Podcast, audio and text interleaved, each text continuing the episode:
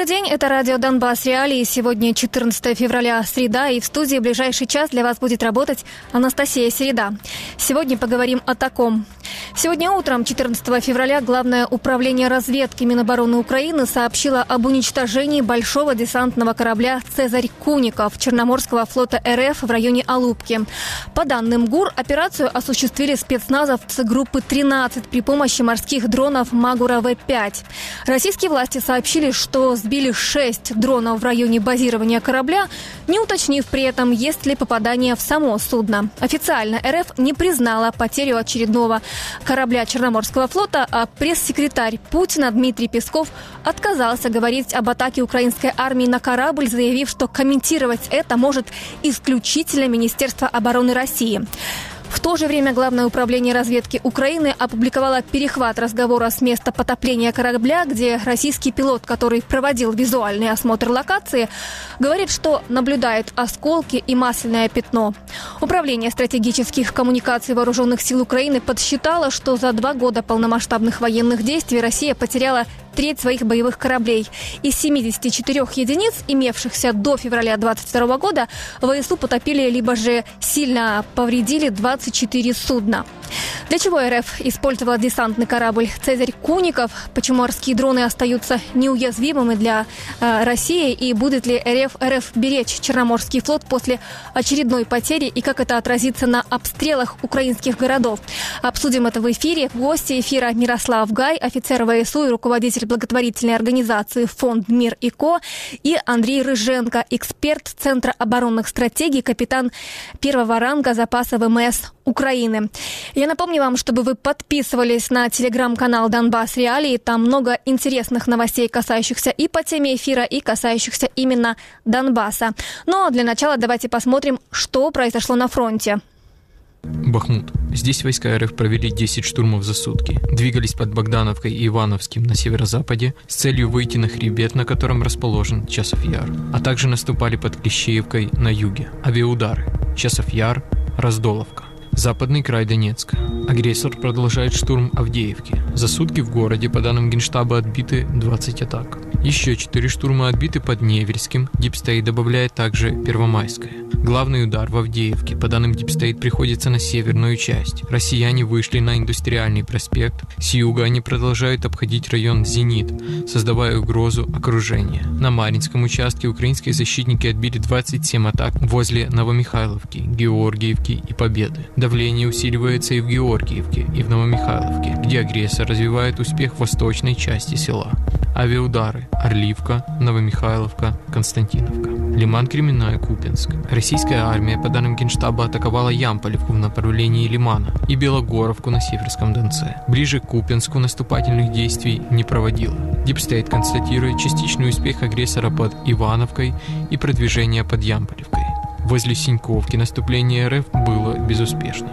Авиаудары. Новоегоровка, Белогоровка, Терны. На юге Донецкой области, по данным Генштаба, российские войска не наступали. Авиаудар был нанесен по Старомайорскому. Относительно тыловой город Селидово пережил два обстрела за прошлую ночь. Российские ракеты попали в жилую пятиэтажку и больницу. В больнице погибли пациенты. Это восьмилетний мальчик с мамой и беременная женщина. Ранены шесть человек, среди них грудной ребенок. Всего по городу выпустили четыре ракеты, сообщает военная областная администрация. На месте побывал Сергей Горбатенко.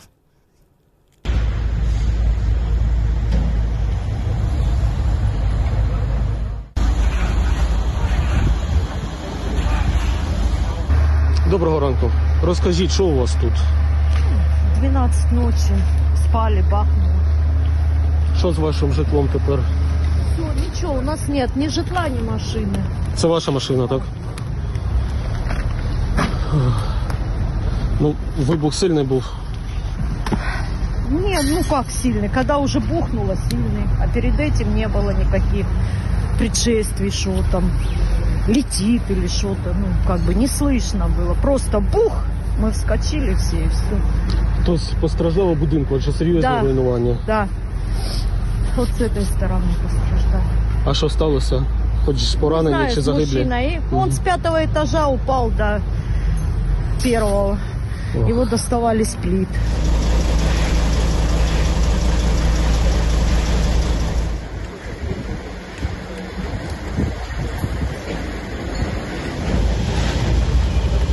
Вікон немає, мебелі немає.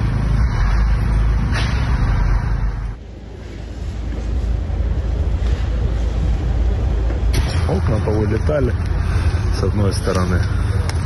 С другой вроде как две комнаты нормально. Ну, а так. А ви були, коли Да, прилетів? естественно, было. Як це все відбувалося? Да как, как всегда, внезапно. Прилет, двери на меня, осколки на меня. А так, жив-здоров пока. Вам є де жити тепер? Да найдем что-нибудь. Буду искать. Може виїхати краще звідси?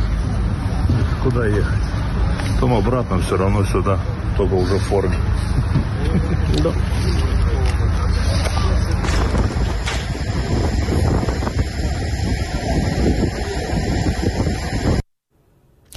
Сергей Горбатенко с нами сейчас на связи. Сереж, привет. Добрий день. Ну, это не первый обстрел, да, и не- это этот обстрел произошел на фоне повышенного внимания российской пропаганде к городу Селидово. Да. Вчера СМИ РФ и ее блогеры массово распространили новость о том, что якобы под Селидово россияне нанесли удар и по полигону и уничтожило просто огромное количество украинских военных, более тысячи. Мы сейчас обсудим с тобой подробнее это сообщение и почему оно оказалось неправдой. Но сначала расскажи, что ты увидел сегодня в Селидово, что там на самом деле, э, что там, э, какие разрушения, в каких масштабах. Четыре ракеты э, принесли серьезное разрушение. Вот то видео, которое мы вот только что видели, э, ракета попала просто под фундамент пятиэтажного дома, и его часть э, обрушилась полностью с пятого по первый этаж. Огромная воронка в соседних домах, также повылетали окна, повреждены крыши. Э, Люди, которых я видел, они были в состоянии шока. Многие по мобильным телефонам рассказывали о том, что они пережили, какие разрушения получили их квартиры. Э, Часть людей, когда я там был, пыталась э, спасти вещи из э, разрушенных квартир, вот носили сумки, носили мешки, все, что возможно, пытались э, спасти. Кроме того, э, вот на территории больницы, где погибли люди, ну, на самом деле удручающее зрелище. Ракета попала точно в крышу трехэтажного родильного отделения, и вот фактически часть его полностью уничтожена. Вот когда я там был, а, медицинский персонал больницы, вот они там пытались хоть что-то, какие-то уцелевшие вещи оттуда вынести. Но сложно сказать, что там есть что-либо уцелевшее, потому что все либо полностью разрушено, либо частично разрушено, либо завалено обломками и осколками. Кроме того, я хотел бы сказать, что сегодня в 2 часа дня российские войска вот обстреляли городок Николаевка возле Славянска. Местные жители писали о том, что слышали разрывы кассетных боеприпасов. По, по информации Донецкой областной военной администрации, к сожалению, погибли две женщины, 62 и 74 года, по крайней мере, еще один человек получил ранение. И около получаса назад в Краматорске мы слышали громкий взрыв, но пока не ясно, что это было. Э, Мне неизвестно о каких-либо последствиях. Вот такая информация сейчас. Если опять возвращаться к Селидово, скажи, пожалуйста, нам известно о коли- количестве погибших, а есть ли количество людей, которые находились в больнице, и это был исключительно родильный дом, либо там он просто ограничил с остальной частью, остальными корпусами больницы?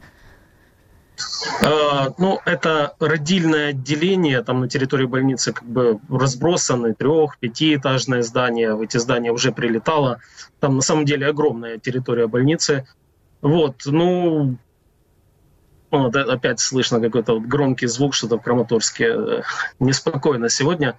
Ну, сложно сказать. По-моему, э, говорили, что там более 100 человек было на самом деле в этом родильном отделении. Но когда я там был, э, никого уже не было, и, к сожалению, мне не удалось получить комментарий у руководства больницы. Они ссылались на то, что надо получить разрешение от военной администрации. Поэтому вот несложно сказать, сколько там людей находилось. И куда их перебазировали, тоже информации нет. А, была информация еще вчера, что перепозировали в соседние города. Ну, мне даже не хотелось бы говорить, в какие города этих людей эвакуировали, потому что мы видим, что российские войска сознательно, прицельно вот, бьют по лечебным учреждениям. Ну еще один вопрос, который касается Селидова. Вчера мы в Донбасс Реалии разбирали это российское сообщение о якобы уничтожении тысячи украинских э, военных да, при ударе по Селидово. СМИ и телеграм-канал РФ писали, что уничтожили все подкрепление, которое шло на Авдеевку. Что удалось об этом узнать? Да, действительно, цифры называли ужасающие. Э, к разгону этой информационно-психологической спецоперации подключились и российские телеграм-каналы с довольно-таки крупной аудиторией. Даже Маргарита Симоньян была в этой цепочке. Кроме того, два украинских, ну, относительно украинских телеграм-канала «Легитимный резидент» э, также подключились к разгону этой информации. Вот, э, цифры называли разные, там от 500 человек до 1200 погибших. Ну, какая была фабула? Якобы э, украинское командование собрало в одном месте на полигоне возле Селидова большое количество людей, которых затем должны были отправить как подкрепление в Авдеевку. И вот якобы российские войска ударили в это скопление людей, и отсюда получились такие ужасающие цифры жертв. И, кстати, вот одним из источников этой информации был псевдо-телеграм-канал 35-й бригады, который уже не первый раз был замечен в распространении фейков. Так вот, э, на этот телеграм-канал, кстати, ссылались российские сайты, например, э, «Аргументы и факты», «Московский комсомолец». Вот. Но сами же авторы этого телеграм-канала, которые сначала распространили информацию о большом числе погибших, потом сами же и написали, что эта информация является фейком. Вот. Генеральный штаб вооруженных сил Украины также через несколько часов опубликовал заявление, что это информационно-психологическая спецоперация, которая направлена на то, чтобы, собственно, скрыть потери самих вооруженных сил России на территории Украины. Вот. Ну, если посмотреть на фон, э, фон распространения э, этого вранья, то можно отметить несколько факторов. Во-первых, это совпало с назначением нового главнокомандующего вооруженных сил Украины Александра Сырского. И во многих э, сообщениях по поводу этих якобы огромных потерь упоминалось о том, что вот якобы генерал Сырский, генерал 200 его называют, вот он еще раз подтвердил свое реноме. Кроме того, э, уже несколько дней распространяется информация о том, что подразделение 3-й отдельной штурмовой бригады направили для деблокады Авдеевки. И это ИПСО также может быть направлено на то, чтобы дестабилизировать вот эти вот подкрепления. И кроме того, естественно, всеобщая мобилизация, которая сейчас проходит в Украине, э, сообщения о том, что там тысячи людей гибнут одномоментно, естественно, не могут не отразиться на людях, которые э, колеблются, мобилизироваться или нет, и не могут, естественно, не повлиять на родственников этих людей. То есть вот такие цели этой информационно-психологической спецоперации, но, как мы видим, даже сами э, звенья этой цепи иногда опровергают свое же вот, свое вранье. Но, тем не менее, от этого не легче, потому что, как мы видим, Селидова вот уже который день подвергается ударам российских войск. Спасибо огромное. Сергей Горбатенко был с нами на связи. Обсудили с ним обстрелы прошлой ночью э, города Селидова, а также развеяли фейки касательно того, что якобы был удар по полигону с украинскими военными. Итак, большой десантный корабль «Цезарь Куников» потоплен сегодня возле Алубки в оккупированном Крыму. Украинское главное управление разведки показало кадры, на которых корабль попадают морские дроны, по данным ГУР, это были дроны Магура В-5. Разведка сообщает, что корабль получил критическую пробоину в левом борту и затонул. Известно, что Цезарь Куников мог вмещать 87 членов экипажа, о его судьбе пока ничего не известно. Россия официально не подтверждала гибель десантного корабля, но военные блогеры РФ практически в один голос пишут, что по видео все ясно. Сейчас российский сегмент телеграм-канала наполнен критикой командования Черноморского флота. Мол, расстреливают как куропаток, написал один из популярных Z-каналов. Пишут также, что из шести кораблей э, данного проекта, входивших, входивших в состав э, Черноморского флота РФ, на данный момент в строю остались два. И некоторые военкоры РФ утверждают, сообщает, что экипаж корабля был эвакуирован. Со мной рядом в студии находится моя коллега Наталья Неделька. Э, Наташ, привет. Привет. Ну вот э, отдел э, стратокоммуникации, стратокоммуникации ВСУ сегодня назвал такую цифру, что Украина уничтожила 33% боевых кораблей РФ. Получается, что 24 единицы из 70 четырех. И мы так э, себе в памяти держим некоторые из них, да, и даже в Донбасс Реалии радио освещало все эти э, потопления. Но вот сейчас попрошу тебя напомнить самые яркие э, крушения кораблей. Да, я собрала самые такие, знаешь, заметные атаки на российский флот в течение всего этой, всей большой войны. Э, самая первая атака э, состоялась ровно через месяц после начала полномасштабного вторжения, 24 марта 20, 2022 э, года, был атакован порт в оккупированном Бердянске. В тот момент Бердянск уже оккупирован, и российская армия вот безнаказанно разгружает там военную технику с больших кораблей. Туда, э, там находилось несколько кораблей в тот момент. И вот был потоплен большой э, десантный корабль «Саратов» при той атаке. И что интересно, удалось в тот момент горящими из э, порта уйти большому десантному кораблю «Новочеркасск» и также Цезарю Куникову. То есть они тогда были повреждены, но смогли остаться на плаву, скажем, получить потом ремонт ремонт и снова вернуться в строй.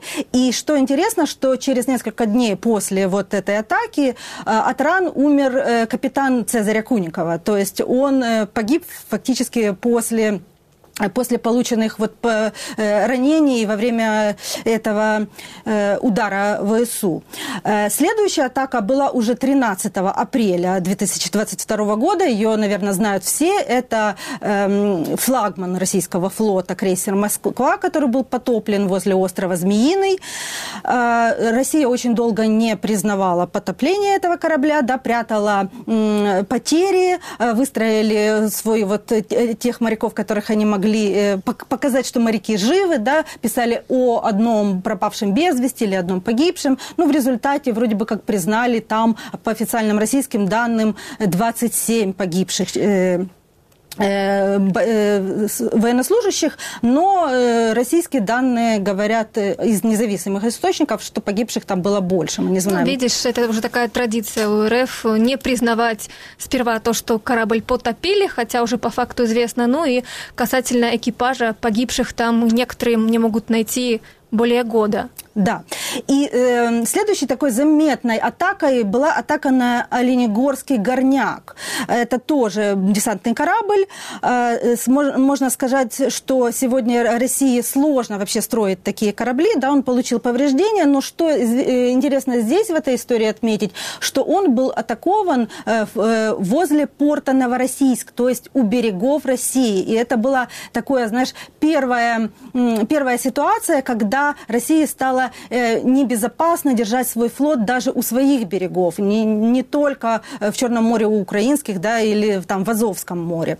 13 сентября 2023 года э, потопили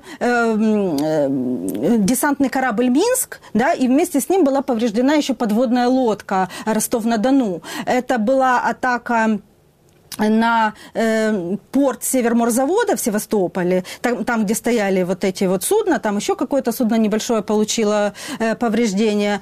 И ракетами э, Штормшадов была нанесена тогда, тогда удар э, по этим кораблям двое погибших, 26 человек были ранены. Ну и, наверное, мы помним в конце прошлого года, да, очень известный удар по э, Новочеркасску. Напомню, это один из тех кораблей, который ушел тогда, вот после первого удара из Бердянска в 2022. Вот его догнала судьба э, в конце 2023 года. Тогда в Феодосии, в порту Феодосии, был нанесен удар по вот этому большому э, десантному кораблю. Был огромный взрыв, если ты помнишь. Э, его обломки разлетелись по городу на много километров от самого порта, их находили. И э, речь шла о том, что, скорее всего, он тогда перевозил... Э, Э, боеприпасы, да, или шахеды, ну, то есть чем-то он был наполнен, из-за того получился такой огромный взрыв, ну, и там погибли 74 члена экипажа. Э, ну, и уже в этом году, совсем вот недавно, с, 20, э, с 31 января на 1 февраля был атакован ракетный катер «Ивановец», да, тоже мы помним это видео, и в этом видео впервые мы видим вот эту атаку РУ роем, да, когда морские дроны в большом количестве, скажем так, накидываются да, на, на морское судно, и отбиться от них практически нереально. Вот Ивановец тоже был потоплен. То есть мы такую тенденцию можем наблюдать по поводу того, что в последнее время э, российский Черноморский флот атакует именно морские дроны. Ну, чаще всего. Это все зависит от того, ну, куда может добить, да, там, например, э, можно добить ракетой. Ну и сейчас вот Цезарь Куников, он, э, скажем так, тоже из, из тех кораблей, которые спаслись тогда при первой атаке на Бердянск, сейчас пошел на дно. Спасибо огромное. Наталья Неделька вспоминала самые громкие случаи потопления российских кораблей. И вот э, разбирали, что Цезарь Куников, так же как и Ивановец, был именно тем кораблем, который потопили при помощи морских дронов. Я напомню, что официально э, Россия не признала этой потери, но тем не менее те кадры, которые опубликовала и тот перехват, э, который опубликовала э, разведка Украины, свидетельствует о том, что все-таки э, потопление таки было.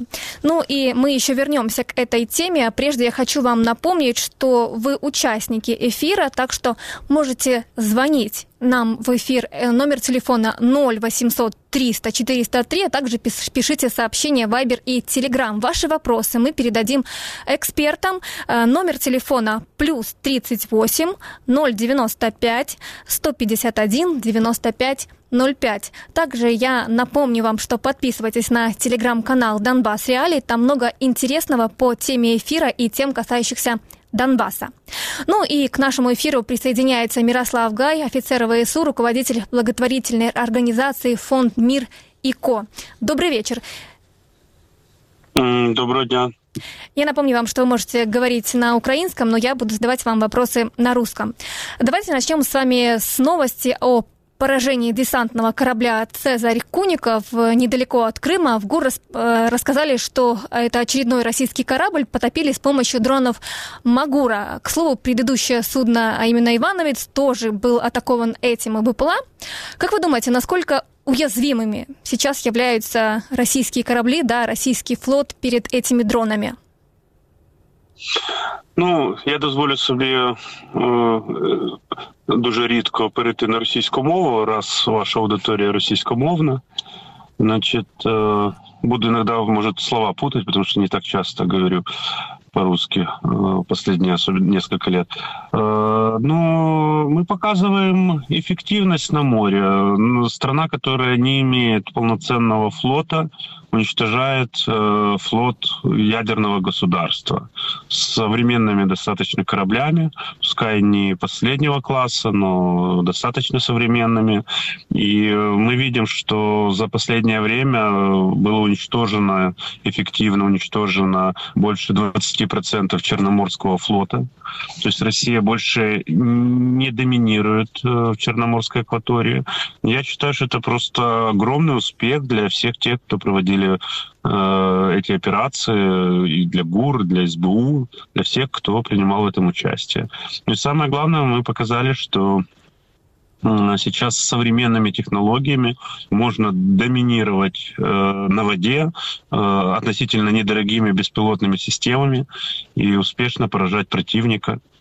Э, с учетом того, что, ну, судя по, я слежу за э, российскими военкорами, телеграм-каналами, судя по всему, этот, конкретно это судно перевозило боеприпасы, пороха, э, и поэтому это достаточно серьезный успех. Ну вот очередная победа такая на море украинская. А как вы думаете, вот все-таки это не первая атака морскими дронами? Почему до сих пор они не приспособились и не знают, как с ними взаимодействовать и их уничтожать? Задача. Вы же видите, что в основном дроны атакуют часто море неспокойное. Черное море вообще само по себе, по его особенности, оно неспокойное, там часто штормит, там достаточно высокие перепады э, волн, э, незаметные надводные, такие полунадводные, я бы даже сказал бы, беспилотные системы сложно заметить, вот, э, сложно выделить э, в воде. Э, я думаю, что в России просто на данный момент нет еще достаточных технологий, чтобы на море защитить свои корабли. Поэтому они стараются отгонять их подальше в другие порты. Вы видите, что практически весь их флот покинул Крым и старается перемещаться подальше от украинских берегов, но это не помогает. Это не помогает. Я думаю, это будет продолжаться, пока не будут уничтожены все э, военно-морские корабли Российской Федерации э, в акватории Черноморского, э, ну, Черного моря, потом Азовского, ну или пока они не уйдут куда-нибудь в более безопасные порты. Вот наши коллеги со «Свободы ранок» сегодня с утра э, записали и расспросили спикера ВМС Украины о значении этого корабля для РФ. И прежде чем задать вам следующий вопрос, я предлагаю послушать, что он сказал. Станом на зараз подібні кораблі е, завести в акваторію Азово-Чорноморського регіону, скоріш за все, неможливо. Тому що внутрішніми водами він е, навряд чи пройде. Е, відповідно, через Босфор вони зайти не можуть. Тому Е, це суттєва втрата. Загалом треба розуміти, що це досить великий корабель, е, не зважаючи на його розміри, а на його функціонал, можна зазначити, що функціонал у нього так само е, був досить серйозний, враховуючи те, що ворог постійно лякав Україну висадкою морського десанту. Тепер ці можливості зменшилися ще на роту морської піхоти, і відповідно це не може не радувати. Вы уже сказали о том, что Россия будет аккуратнее, скорее всего, вести себя в Черном море. А как вы считаете, на что повлияет подбитие этого корабля? Ну, возможно, будет меньше обстрелов. Ну, я не думаю, что будет меньше обстрелов. Вот. Э, разве что э, просто ракетоносцы э, Российской Федерации будут стараться производить пуски э, дальше от э, э берега, да, и где-нибудь глубже находиться. Я сомневаюсь, что это очень критично поменяет количество обстрелов. Количество обстрелов уменьшится только если у Российской Федерации не будет возможности э, закупать иностранную элементную базу для того, чтобы восстанавливать свои э, запасы ракетного вооружения. Вот. Но то, что это десант, то, что у них э, будет ухудшена благодаря уничтожению этого десантного корабля э, морская логистика в этом регионе, это правда. Уже э, речник военно-морских сил Украины, он правильно сказал, что сложно будет завести другой такой военный корабль, потому что для военных кораблей Российской Федерации закрыты проливы, но Турция не пускает, страны НАТО не пускают, то есть э, поэтому им сложно будет завести корабль такого класса. Но самое главное, что у Российской Федерации нет возможности э, такого класса корабли сейчас строить полноценно. Это достаточно сложно, затратно, у них э, проблемы с доками, э, то есть им очень сложно будет восполнить э, эти потери. То есть, скорее всего, даже невозможно. Ну, вот по данным... Особенно еще в связи с теми санкций, да. Как раз по данным Управления стратегических коммуникаций говорится о том, что Украина уже э, треть российских э, кораблей, 24 боевых корабля из 74 э, вывела из строя, либо же полностью уничтожила, либо же... Э, ну, так уничтожили их... где-то в районе 20% э, по таким э, экспертным оценкам. Ну и повредили, опять же, такие те корабли, которые были повреждены, некоторые из них восстановлению очень тяжело поддаются или не поддаются вообще. А как вы считаете, благодаря чему это стало возможным? Это хорошо спланированная операция, либо же вот новые технологии, о которых вы вспоминали? Э, здесь все в комплексе. Ну, во-первых, просто сама ситуация, сама эта война заставляет э, наши спецслужбы, наши военно-морские силы, сбройные силы Украины, ну, в общем, все силы обороны искать э, новые методы поражения. Потому что в условиях, когда у нас отсутствует флот, у нас есть определенный снарядный голод, так называемый, не по нашей даже вине, а просто в силу мировой конъюнктуры, потому что это очень сложно сейчас страны мира не в состоянии производить достаточно э, выстрелов для артиллерийских систем, которые нам необходимы. И то же самое с ракетным вооружением, потому что это достаточно сложные системы. Вот. Поэтому нам приходится искать новые методы. И сейчас мы видим, что в условиях, когда есть определенная нехватка некоторых типов вооружения, то беспилотная авиация и беспилотное вооружение наводное, подводное, оно становится все более актуальным, оно э, достаточно эффективно для некоторых тактических ситуаций заменяет обычное конвенциальное вооружение, привычное. Вот, это дроны, дроны, дроны. И вообще, я думаю, что сейчас наш э, опыт морского боя при помощи беспилотников изучают все страны передовые мира, потому что никто даже представить себе не мог, что это может быть настолько эффективно. Более того, ну, что меня как бы, ну, не настораживает, я просто уверен, что рано или поздно этот опыт, к сожалению, будут принимать и недружественные Украине страны, в том числе Российская Федерация. То есть они изучают, вы видите, что Украина первая так массово использовала беспилотную авиацию, например, и в какой-то момент э, это сильно нам помогло на поле боя, но прошел год, и Российская Федерация, изучив наш опыт, скопировав опыт, начала закупать и беспилотники, использовать ударные дроны, э, использовать э, дроны бытовые для разведки, для так, званых, так называемых сбросов да, боеприпасов. То есть они научились это делать, а в какой-то момент даже начали преобладать по количеству. Я уверен, что они будут изучать и наш опыт э, морского боя при помощи дронов. Тем более, что мы видели, что, ну, по крайней мере, по фотографиям, которые россияне выкладывали э, после предыдущих атак, что один или два дрона попало им в руки. То есть они смогут изучить это. Но тут э, в чем выигрыш? В том, что у Украины нет флота, который можно было бы топить такими дронами. А у Российской Федерации этот флот есть, и он, кстати, не только я сейчас скажу крамоль, не крамольную мысль, скажем так, сейчас взвоют на болотах, сейчас Скобеева начнет это видео таскать, но у Российской Федерации есть не только военные корабли, но и нефтяные танкеры, которые ходят э, по морям, стараются нелегально там или серыми и черными схемами продавать нефть. Я думаю, что в какой-то момент мы увидим поражение нефтяных танкеров ну, вот такими системами. Которые Но, тоже, скорее всего, сути... это будут не украинские, это будут не украинские, а партизанские которые тоже, по сути, скорее всего, будут законными целями, если так. Э, да, абсолютно. Тем более, что э, все мы знаем, что Россия еще со времен Советского Союза часто использовала вот такой гражданский сухогруз, да, вот такие э, грузовые судна, которые маскировались под гражданским для поставки, перевозки вооружения от Кубы до Африки по всему миру. Из Северной Кореи они так ну, там, правда, больше поездами поставляли. Но они используют часто свой вот так званый гражданский гражданский э, флот для военных целей. И это все э, знают все разведки мира. Есть опыт, целые книги на этом, об этом написаны. Ну и я думаю, что рано или поздно танкеры нефтяные, которые будут э, э в обход санкций пытаться торговать нефть, тоже будут рано или поздно поражены.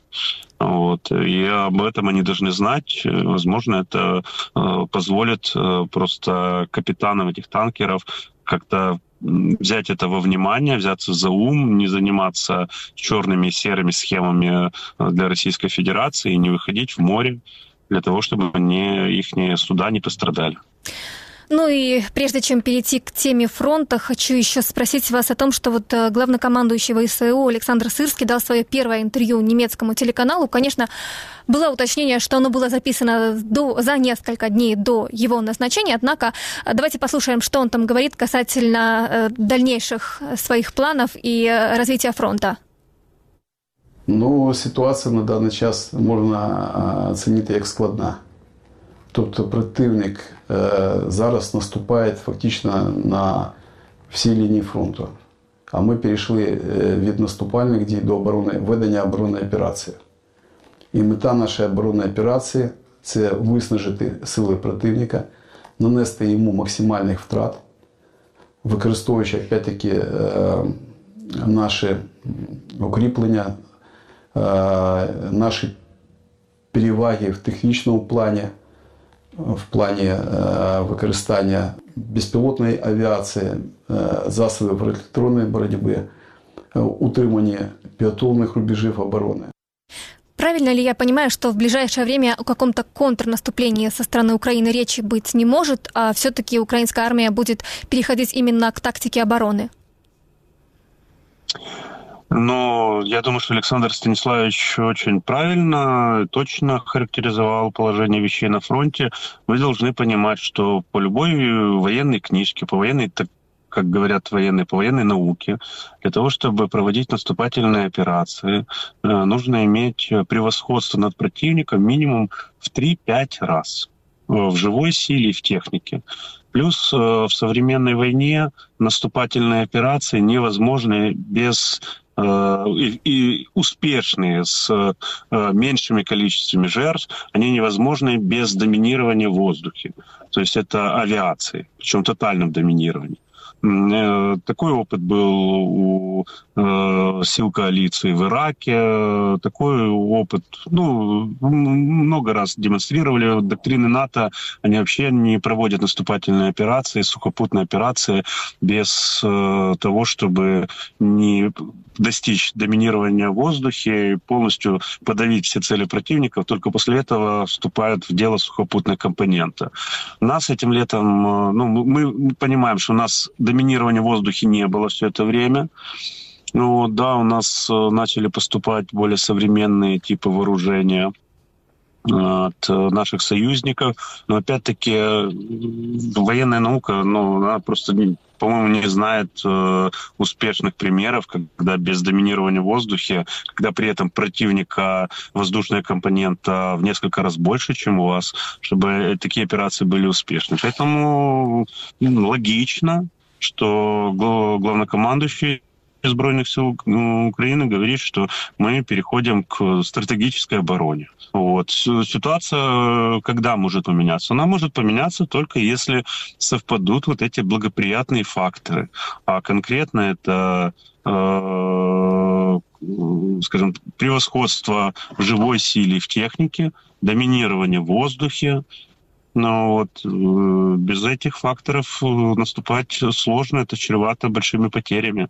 А с учетом того, что в Российской Федерации мобилизационный ресурс да, э, намного больше, в разы больше, чем у нас, а у нас меньше, и при этом Российская Федерация в первую очередь бросает в мясные штурмы вот этих зэков, людей из депрессивных регионов Российской Федерации,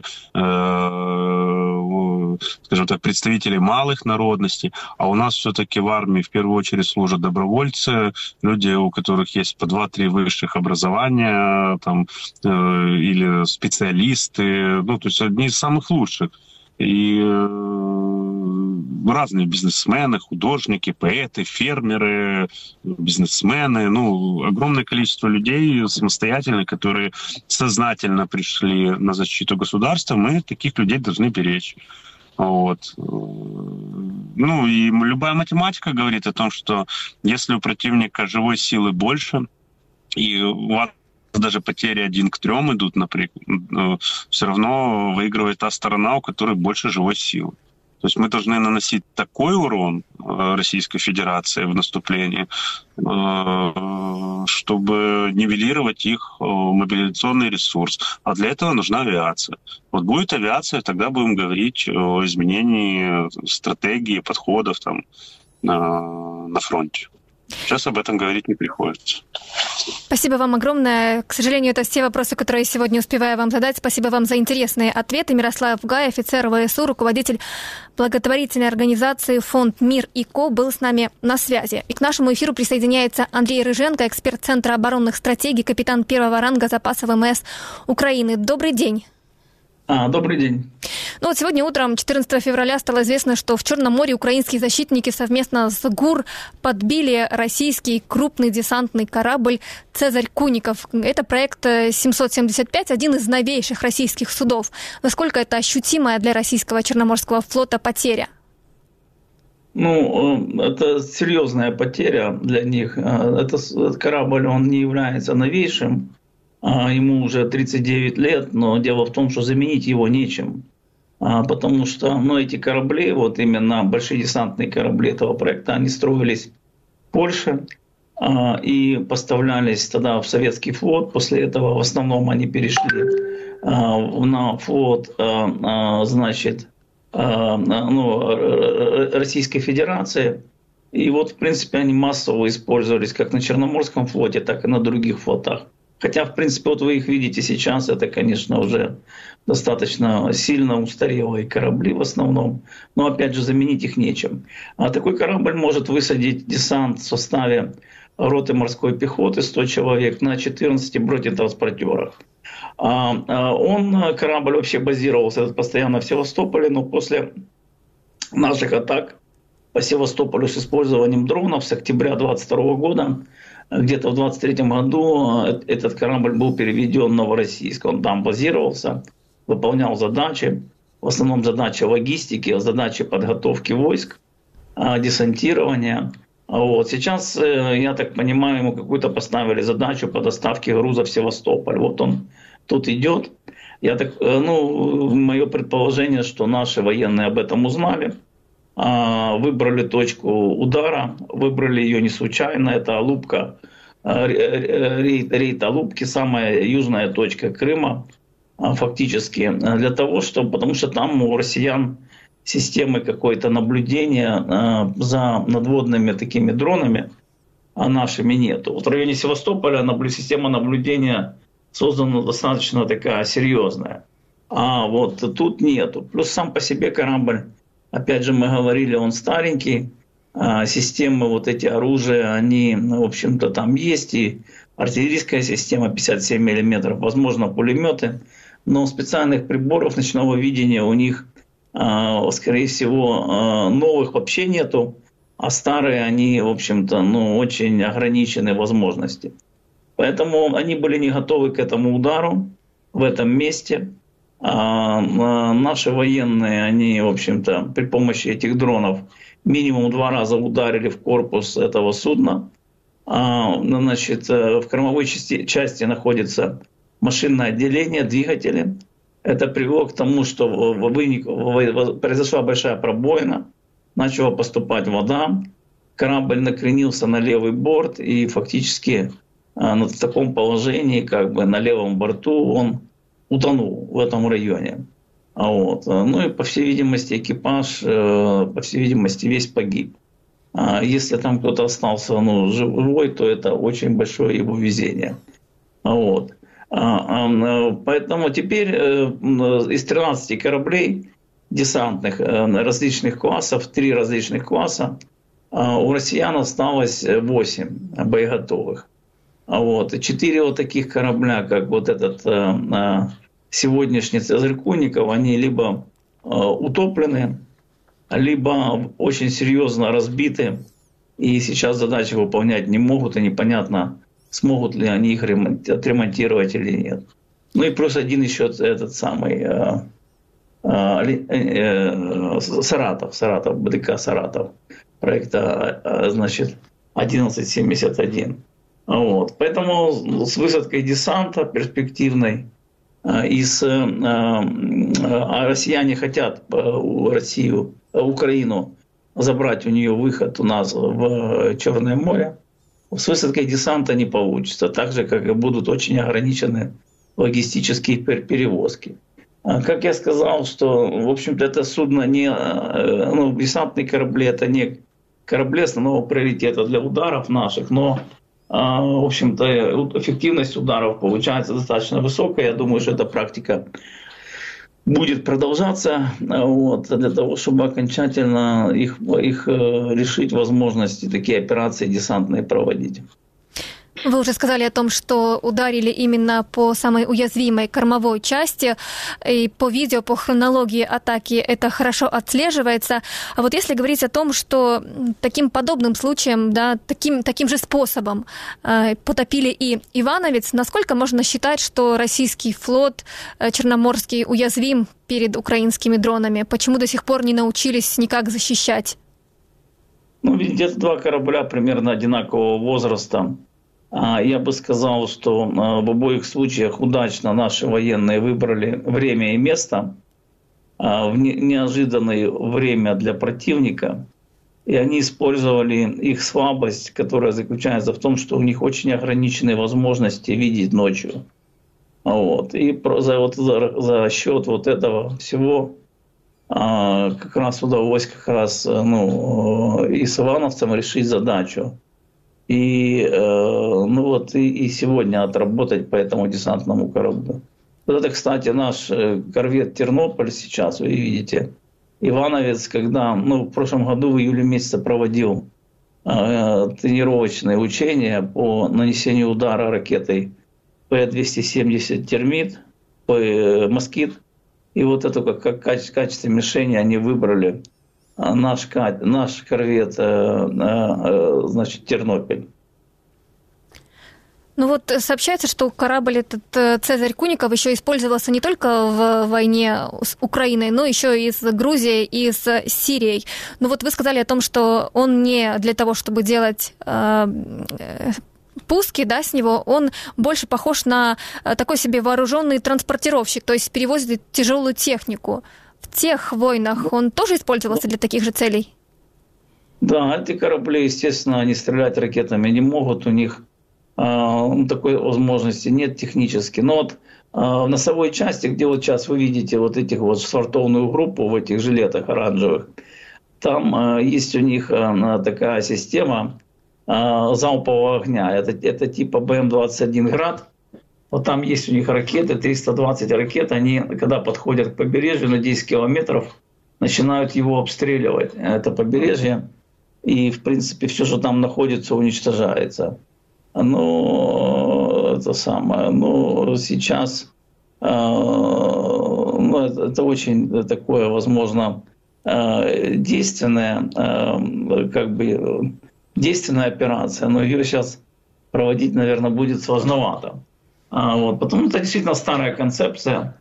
Ивановец был старой концепцией. У них их проблема была то, что у них не было нормальных систем э, наблюдения ночью. Так, а как вы считаете, а что из техники могло находиться на корабле? Вот российские паблики пишут о том, что вроде бы даже могли перевозиться снаряды, либо же порох. А, я думаю, что а, это вы имеете в виду на, на, на Цезаре Куникове? Да, да, да, да. Но зачем в Севастополь вести снаряды или порох?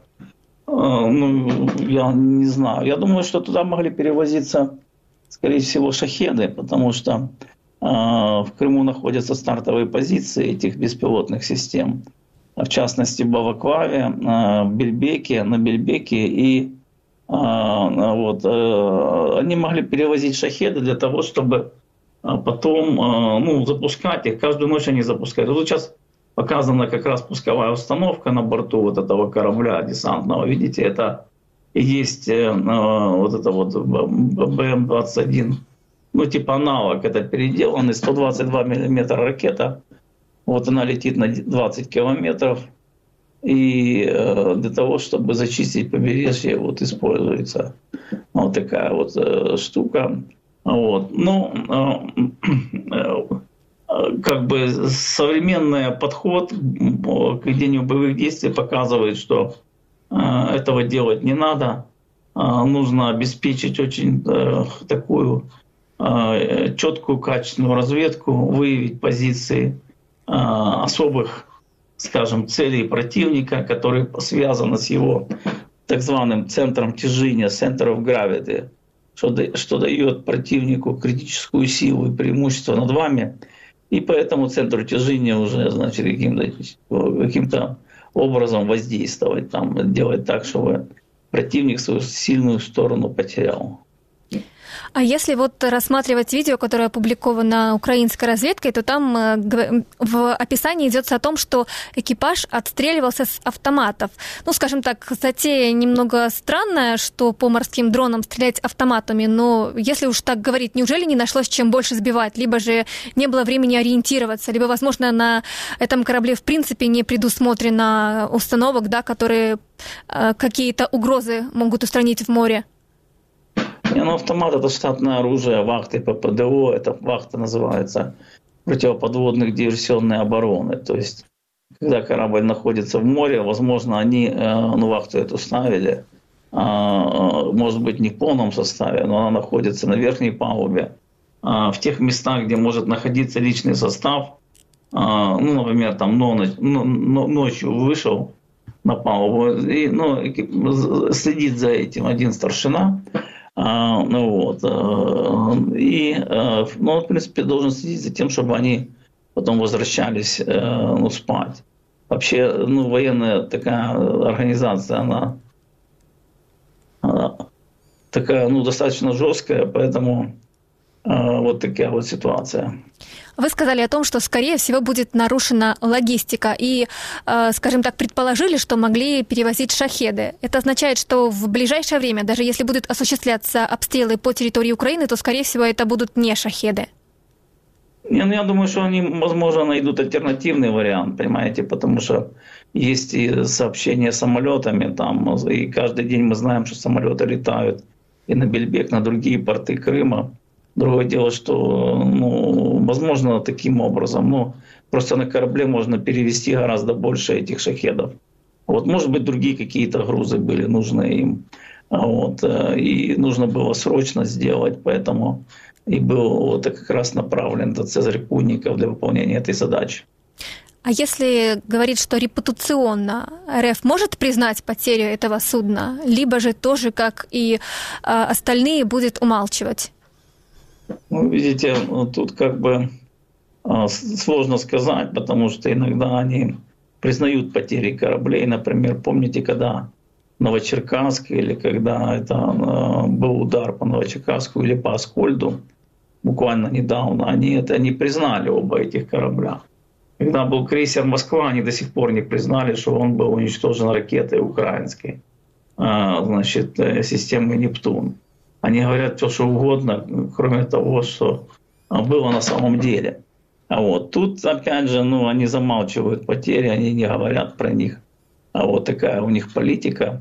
Однако, ну, все равно через какие-то а, другие институты а, ну, узнают и а, люди, ну и журналисты, и, и родители, естественно, а, про судьбу своих детей, там, близких. Потому что ну, ты же не можешь там, годами, например, не может твой сын находиться пропавшим без вести вот, годами. Вот, естественно, если он там пропал без вести, то ну, где-то он, он обозначится, его найдут. А так, скорее всего, что они просто весь экипаж а, назвали пропавшими без вести и все. Хотя, ну, очевидно, что экипаж или основная его часть точно находилась борт, на, в, это, в это время на борту корабля. Скорее всего, дальнейшей судьбе экипажа будет известно уже через некоторое время, либо же если э, родственники находившихся там людей будут поднимать Бучу. Спасибо вам огромное, Андрей Рыженко, эксперт Центра оборонных стратегий, капитан первого ранга запаса ВМС Украины, был с нами на связи. Ко мне присоединяется Дарья Куриная, и мы поговорим о событиях в оккупации. Даш, привет. Вечер. У нас сегодня с тобой немного музыкальная тема. В оккупационную Горловку приехал российский певец Филипп Киркоров, чтобы выступить перед э, ранеными российскими военными. Очень интересный ход, если учесть, что до этого 10 лет в оккупации он не приезжал. Почему так сложилось? Да? В России сейчас э, обсуждают так называемый канцелинг некоторых деятелей искусства, э, не, не только антивоенных, но и даже тех, кто поддерживал агрессию России на Донбассе. Ну а после так называемой голой вечеринки их решили э, из российского шоу-бизнеса вычеркнуть. Получается, Киркоров приехал реабилитироваться? А, одна из основных версий, что он действительно приехал просить прощения и вымаливать себе э, дальнейшие контракты и эфиры, э, потому что действительно, как ты уже сказала, вот после голой вечеринки Анастасии Ивлеевой в декабре прошлого года началась э, буквально таки травля на российских артистов, которые, неважно какой они были там позиции, поддерживали они так называемую СВО или не поддерживали, э, их всех заставили извиняться, в том числе вот э, как бы Киркоров приехал с якобы с гуманитарной помощью для того, чтобы выступить перед ранеными российскими военными и загладить свою вину перед российским шоу-бизнесом, если так можно сказать. Ну а что сам Киркоров сказал о своем визите и с каким репертуаром приехал выступать? А ничего внятного он, в принципе, не сказал, что у него там а, болит сердце за эту всю ситуацию. Я предлагаю послушать, собственно говоря, вот э, э, что сказал Киркоров, обращаясь к раненым. И, конечно же, больно моему сердцу, потому что я когда-то пел песни в этом зале и э, в этих залах. Ну а местных жителей на концерт не пускали, я правильно понимаю, он был закрытым? Он был исключительно для раненых российских военных, ну, понятно, для, для, сотрудников. А вот касательно того, с чем он выступил, э, здесь вот э, очень интересный момент, потому что выступил он с песней «Снег» Ирины Билык, украинской э, исполнительницы, которая ему в свое время подарила права на использование песни. И это вызвало просто бурю негодования, потому что почему-то к ним российские певец приехал с, вот, с песней украинской исполнительницы, и я вот предлагаю пос посмотреть, в принципе, что исполнял Киркоров. Хочешь идти, иди, если хочешь забыть, забудь, только знай, что в конце пути никого уже не верну. Ну и вот. Да, продолжай да. дальше. Э, непосредственно после этой песни Ирина Билкс э, в инстаграме Киркорову ответила, пере, перефразируя снова же таки слова своей песни «Снег», о том, что это как бы э, смысл которых можно заключить в том, что ну, э, давно ли на, на себя смотрел в зеркало и посмотри, что кровавый снег уже на твоем пороге. И поэтому многие расценили это как то, что Извинения Киркорова ничего не значат, что ему ответка прилетит не только с российской стороны, но и с украинской, в частности, от его бывших коллег. Ну и, к слову, в начале полномасштабного вторжения Ирина Билок запретила Киркорову выступать с этой песней, однако, как видим, ему это ничего не дало. Ну и давай напомним, что это за голая вечеринка такая, да, и кто из ее участников уже приезжал на оккупированные территории.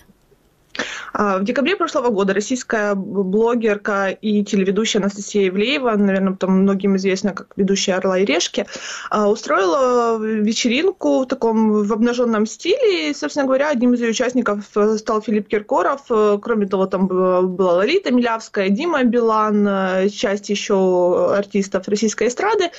Ксения Собчак там была замечена, некоторые рэперы. И первым, собственно говоря, такое наказание понес за присутствие на вечеринке Дима Билан, который тоже в январе приезжал в Донецк, тоже с, гуманитарной помощью, э, с каким-то э, закрытым концертом. И Диме Билану еще в нагрузку подарили кота Шахтера, которого он теперь постит, но Диме Билану это не сильно помогло, потому что он по-прежнему присутствует в списках э, артистов, которым не рекомендовано выступать на территории Российской Федерации.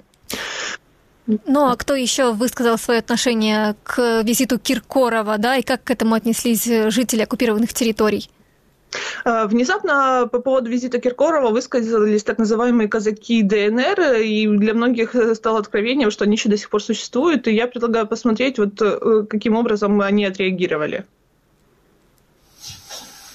Мы, казаки Донецкой Народной Республики, выражаем свое негодование по поводу приезда к нам певца Филиппа Киркорова. В то время, когда наши бойцы на передовой борются с фашизмом и сатанизмом, этот певец участвует в различных сомнительных вечеринках. Мы требуем отмены концерта Филиппа Киркорова в Донецкой Народной Республике. Вот. А если же говорить о самих местных жителях, то они тоже не с большим энтузиазмом а, восприняли эту новость, потому что это еще непосредственно сразу же, когда после, вернемся к той же голой вечеринке в декабре прошлого года, а, когда российские власти потребовали извинений от артистов, начали вырезать их из эфиров и прерывать контракты, тоже как бы пошел слух о том, что, ну, скорее всего, им было предложено, чтобы они съездили на фронт. Первым приехал Билан, люди так себе отнеслись, когда приехал Киркоров, уже начали говорить о том, что, ага, ну, теперь теперь э, всех участников должны сюда прислать для того, чтобы они искупили вину или что, за, как бы за, э, зачем, кто их сюда звал, в общем, а, какого-то позитивного эффекта не было, и если бы там еще, когда до полномасштабного вторжения, если бы там Киркоров приехал с концертом, напомню, снова же, э, за 10 лет военного конфликта на Донбассе, э, Киркорова ни разу не было на, на этих территориях, и, в принципе, последний раз, по-моему, в Донецке выступал очень сильно задолго до российского вторжения, еще до 2014 года, э, то люди восприняли больше негативно, чем позитивно, хотя несмотря на то, что как бы на, на тех территориях у него была довольно-таки большая фан-база.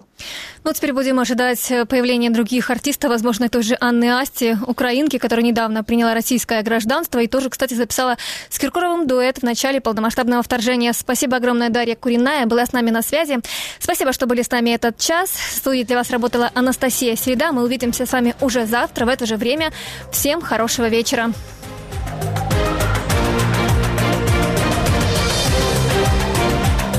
Это было радио «Донбасс Реалии».